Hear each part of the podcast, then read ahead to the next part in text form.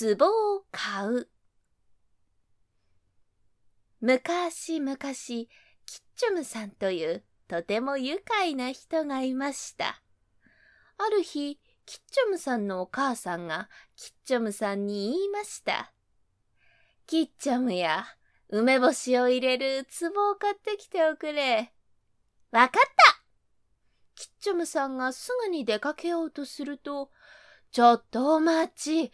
あんたはそそっかしいから、壺を買う前に落ち着いてよく調べてみるのですよ。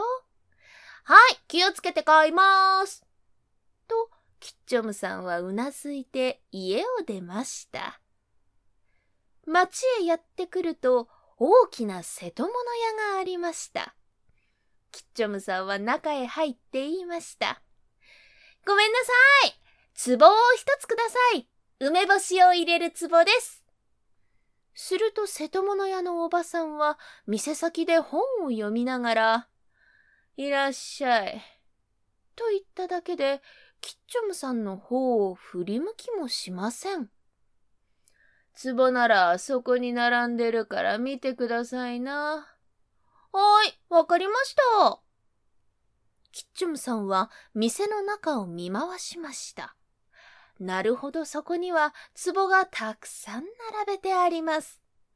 でも、どの壺も口を下にして、底の方を上にしています。それを見るとキッチョムさんは不思議そうに首をかしげて、おばさん、ここにある壺はみんな口のない壺ですね。と言いました。おばさんは本を読みながら言いました。ひっくり返してごらんなさいよ。キッチョムさんは言われた通りに壺をひっくり返してみました。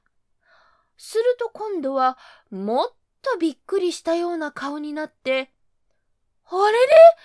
そこに穴が開いている。この壺は口がなくておまけに底もない壺だと言いました。キッチョムさんは壺の口と底とを間違えたのですが、それに気がつきません。